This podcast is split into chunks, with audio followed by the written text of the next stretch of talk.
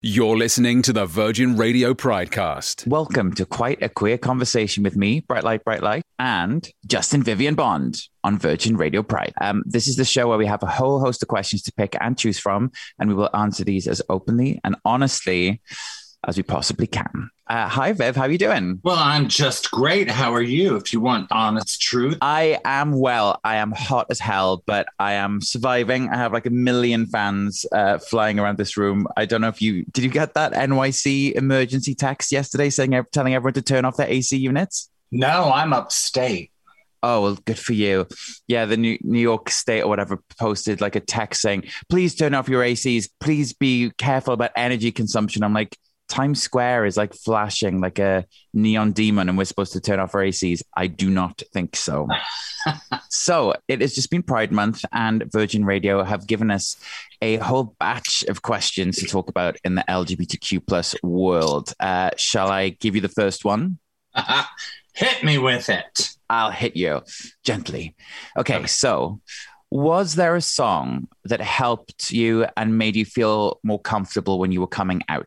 I think um, the song that I remember getting feelings during was when I was maybe 12 or 13 at the public swimming pool. I was laying on a beach towel on the concrete and um, the uh, song Young Americans came on. Oh, fabulous. And um, I was just laying there watching these because this was the 70s, you know? So mm-hmm. I was watching all these young boys go by in their Speedos, and I was feeling very sassy that day. And that song, whenever I hear it, it just makes me feel kind of like young and free.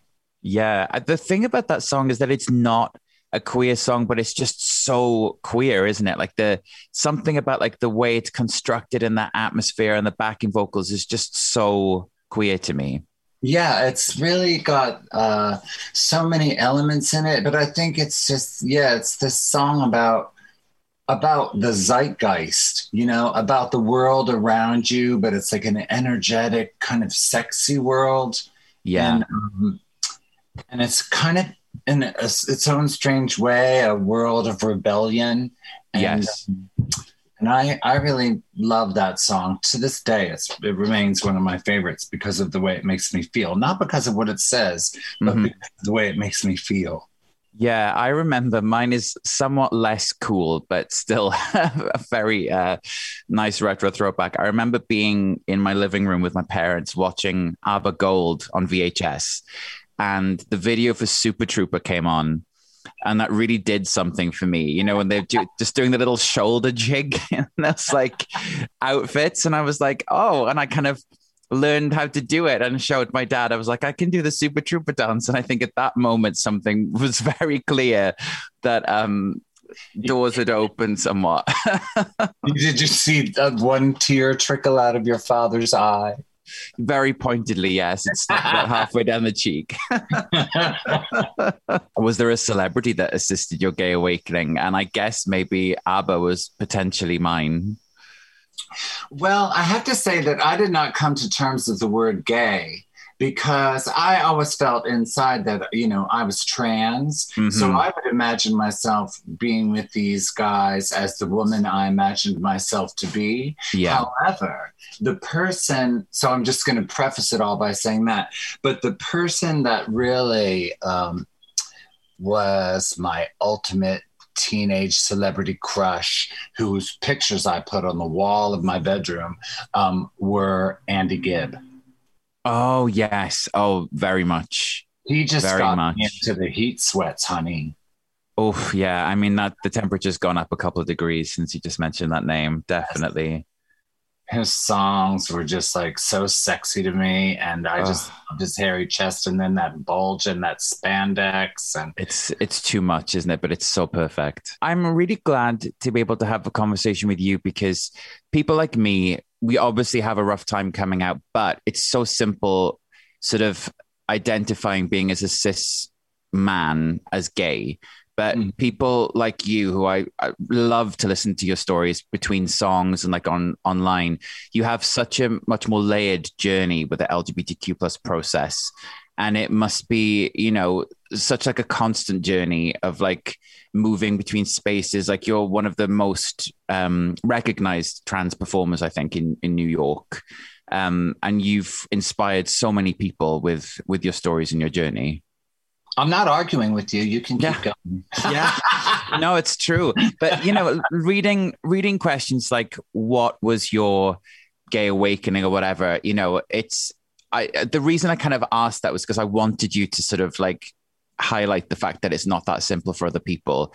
There's such a a lack of peripheral vision, I think, when queer people talk about the coming out process, because to most people that assumes coming out as gay, coming out as lesbian, coming out as bisexual potentially, coming out as trans is like the next, you know, layer of hell that people have to go through trying to deal with their own identity in a very heterosexual dominated world Uh-huh. and it's just sort of um it's important to remember that everybody kind of has to keep the idea of coming out as like quite a fluid term describing what it actually means because it's so different for everybody you know Right. But the layer of hell for my trans journey wasn't coming out as trans. The layer of hell was uh, being in in the closet and not quite understanding what being trans was. Right. Once I met Kate Bornstein and once I met other trans people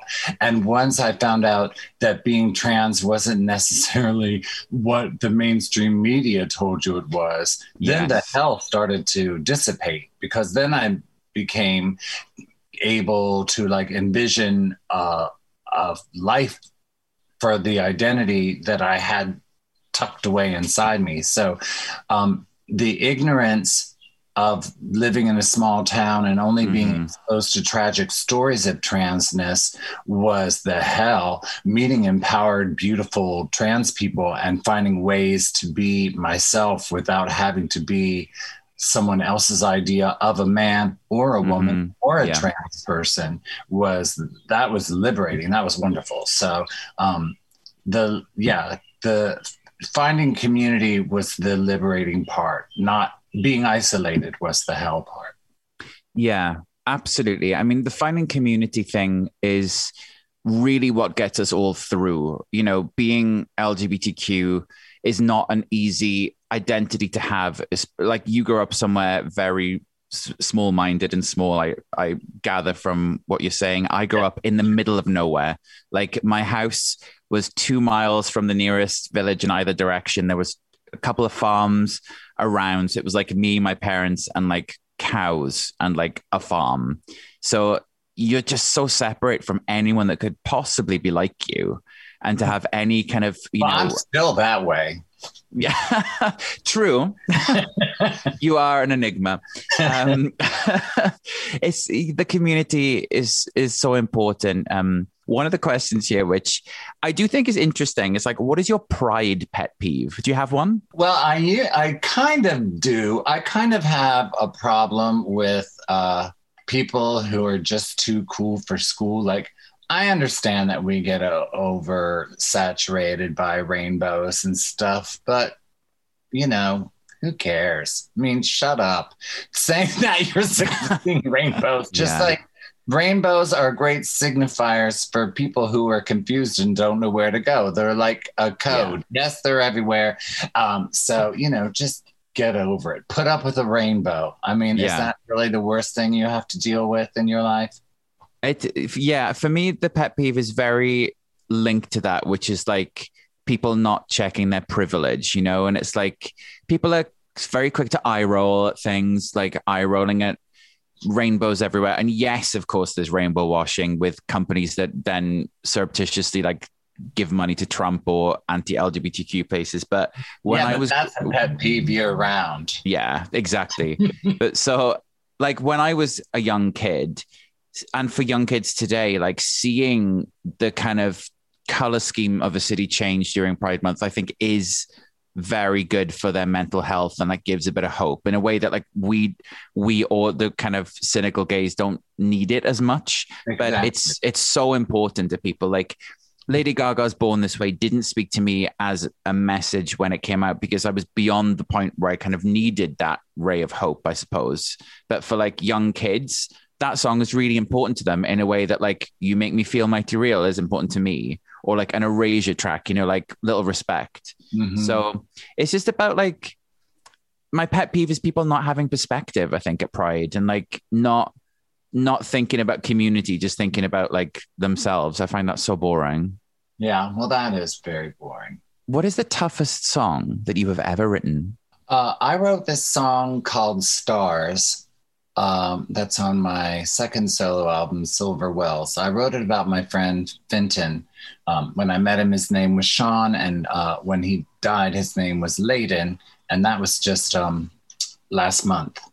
And I wrote the song because, um, well, he disappeared from my life because of he had serious uh, mental issues based on childhood traumas, being molested by his father, all of these like serious, horrible things that happened to him. And he kind of had a, well, he just, he did what a lot of people do, I think, which is if you feel um, m- marginalized or if you if you're abused or whatever, and you tell yourself, "I'm going to get out of here someday," and I'm going to prove to everybody that I'm I have value and that I that that you somehow tell yourself that you're special.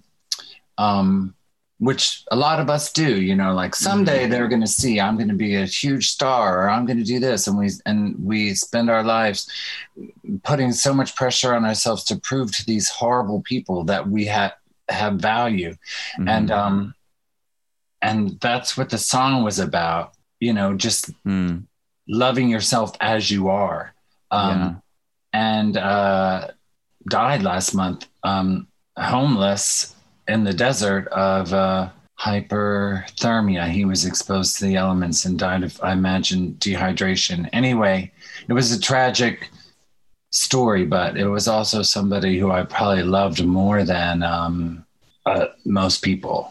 That song was hard to write and it's hard to sing but it's also so deeply connected to my heart that um that it's it's also a very very special song and that relationship was one of the most special and it's not over because i'm still alive and i can still feel him but it was intense the hardest song that I've written is the one that we sing together. Actually, "Saying Goodbye" is exhausting. I had a a friend who's no longer with us, who you know had a similar, like, very intense friendship where you really cared about them so much, and they were very lost at one point in time, and kind of spiraled with multiple drug abuse issues and mental health problems and security issues and just you know just sort of pushed everyone away which was mm-hmm. so hard to process and so hurtful. And then seeing them come back to life and regain control was amazing. And then i found out on twitter um, two years ago that he died just randomly when i was in the middle of tour with with erasure like in the tour van. I was like you have to pull over. And i just had to like get out and just cry.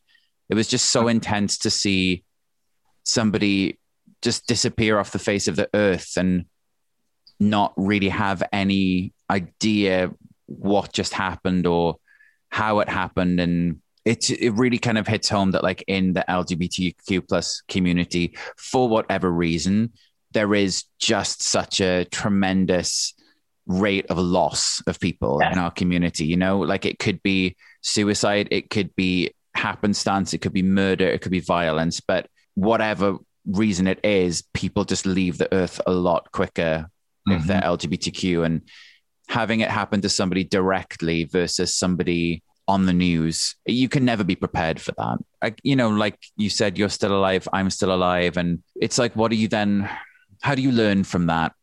And how do you use that sort of pain to maybe make something beautiful to honor them, maybe learn a lesson about how you can help somebody in another circumstance or spot spot danger signs beforehand or or just educate other people on the fact that it does happen. And sometimes you can't do anything about it but you need to be kind of alert and eyes open about the fact that the community is just like constantly in pain and that's not that's not going to go away. On a more celebratory um, note after that you know moment do, you, do you have somebody that you consider like an ultimate um, lgbtq icon in your mind?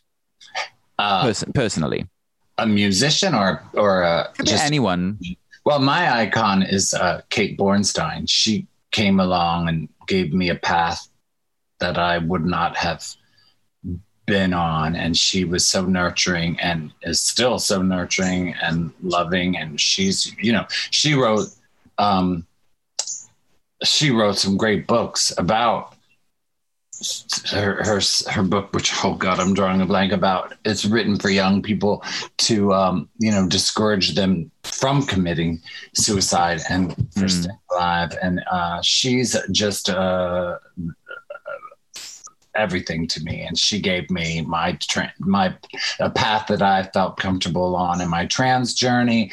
And she is, you know, she's the one for me. Yeah. For, I have a similar personal connection as well for mine. It's Elton John. And um, he came into my life at a time where the whole of the UK industry, music industry, was just basically telling me no and that I was never going to get anywhere and was kind of worthless. And then he liked the first album that I put out and asked me to go on tour with him and just basically for no benefit of his own became a mentor and decided to like help out this like silly little kid that like making pop music wearing bright colors you know like Yeah, he's wonderful, isn't he? I don't he's know really wonderful very well, but um, he's done that. I mean, that's a, a gorgeous example of somebody who really, truly gives back. truly yeah Did that for Jake Shears, and Yeah. he's done so many wonderful things for so many queer artists. I mean, I had the um, privilege of performing at his stag do um, just before they he and David got married. But um, I had that's the only time I ever met Elton. But I love Oh. David. He's an angel. yeah they're both just so fabulous it's it's very refreshing i think to see people in a position of power and influence actually use it to do something that means something you know like Yeah. all all of these artists like the madonnas the you know the arianas the whatever they've got such reach and they could very easily highlight somebody fresh interesting struggling on the brink of success like and they'd never do No. so I feel like it's so wonderful when somebody who really just doesn't have to do that um, does. And then you make a friend out of it and you realize that all of these celebrities are just ridiculous, silly people like you, and you laugh about the same things. And, you know, it's just, it's just amazing. Is there anybody that you would love to work with still? oh, there are tons. Mhm. I mean, I have so many um, fun girlfriends that I'd like to work with that I can't name any of them because I if I don't name all of them, Then, yeah. Um, but I have had the pleasure of working with a lot of fun people. So, you know, you and I love working with Sandra Bernhard and I love Oh, working with. Isaac Mizrahi. And I, you know, have performed with a lot of wonderful people, uh, with Rufus and Martha. And I've been on the same stage with Lou Reed and Laurie Anderson Mhm. you know so many great people but i'd like to actually um, work with uh, more actors Yeah, interesting. So the reason I asked you that as well is because, like, for people listening to Virgin Radio UK, you might not understand like the breadth of uh, Viv's career. They've worked with basically everybody that has ever been relevant in New York or inspiring or interesting, and just like looking back at the career, even on something like Wikipedia or whatever, it's just phenomenal. All the things that you've done and achieved. It's just like it's mind blowing. All of these people. i just you know i meet nice people and i have fun with them Yeah. I can't wait for your memoir. It's going to be incredible. i'll write that when i haven't got anything better to do Next quarantine, I think, maybe. Oh my God, alive. let's Um, hope oh. those Uh, let's have a look at some of these other questions. Um, but who do you want to work with? You've worked with everyone too. I have worked with a phenomenal amount of people. Yeah, I'm. Given the fact that like no record label would touch me with an electrified barge pole, um, I have worked with, I would say, almost every person who inspired me growing up, which I'm so proud of. Like Erasure, Scissor Sisters, who, you know, Jake is a friend of ours. Mm-hmm. I think Scissor Sisters are the most important modern LGBTQ artist or band Absolutely. because I, like you you know obviously but in the UK I had a radio station at college at the time that their first record came out just before I think just the mm-hmm. summer before and I was I like, toured the UK as their opening act. It's amazing. Like, who are these people, you know? And in the UK, it felt so oppressively heterosexual in the music industry. And then these people came along, blew open the doors, and made it okay to be queer in mainstream music again. And I don't think people give them the credit for that that they're due. It's they're just amazing. Um, so yeah, people. I, I still have yet to work with Grace Jones, which would be a dream of mine. Um, and Kate Bush would also be a dream of mine. Oh yeah, that would be amazing. absolute. Oh, one of the amazing things um, about being friends with Elton actually is like he knew that I was a huge Kate Bush fan, huge, mm. huge, huge, huge, huge, and he always kept saying like, "Yeah, I'm going to introduce you to her one day," and I was like, oh, "You absolutely are never going to do that." And I, I, I went to his wedding in 2015. Um, yeah. I turned up alone. Obviously, I wasn't given a guest. I bumped into Lulu, who I'd met before, and she was like, Oh, hi, darling. How are you? Let's find out where we're sitting. So you're looking at the seat arrangements. She was like, Oh, we're on the same table. Fabulous. Let's just go and sit down. Turns out it was the head table. And I was like, Oh my God. And we sat down, and it was like Ed Sheeran, Gary Barlow, all of these wild people, and sat directly opposite me was Kate Bush. Oh my god, I would have died. I I was I thought that I thought I was going to catch fire, and I looked over to the right at Elton. He looked at me, looked at Kate, looked back at me, and winked. And I was like, "You're amazing!" it was just so crazy. That's the day that um, Jake Shears met her too. He said he sat down and they both started crying. I was oh. like, she's probably crying from fear.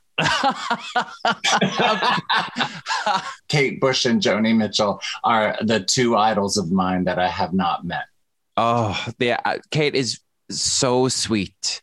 She's really one of the nicest women I've ever met in my life. And I cannot believe that I've met the person that made those songs as a living human being. You know, she's just like this energy and this wild creative force. And then it's just like the nicest little mother sat there. You know, her son was there. Just wild to how, how much I've listened to her music over the years, and um, you get this impression of somebody, and then you meet them, and you're like, "Wow, God, you're you really exist." Absolutely she, crazy. How you thought she would be? She was much um, calmer. I think you know she's just very smiley. Uh-huh. And like we had like the main course, and she went, well, that was delicious, wasn't it? I was like, yes, yes, Kate Bush, that was delicious. Just uh, very surreal. hey, thing you just ate, Kate Bush. It was delicious. It was delicious. Yeah, of course. Whatever you say. Um, thank you so much for being a part of our quite a queer conversation with us here on Virgin Radio Pride. I'm Bright Light, Bright Light, and that has been Justin Vivian Bond. If you're not aware of their work, please do all the Googles. Please check they're fabulous.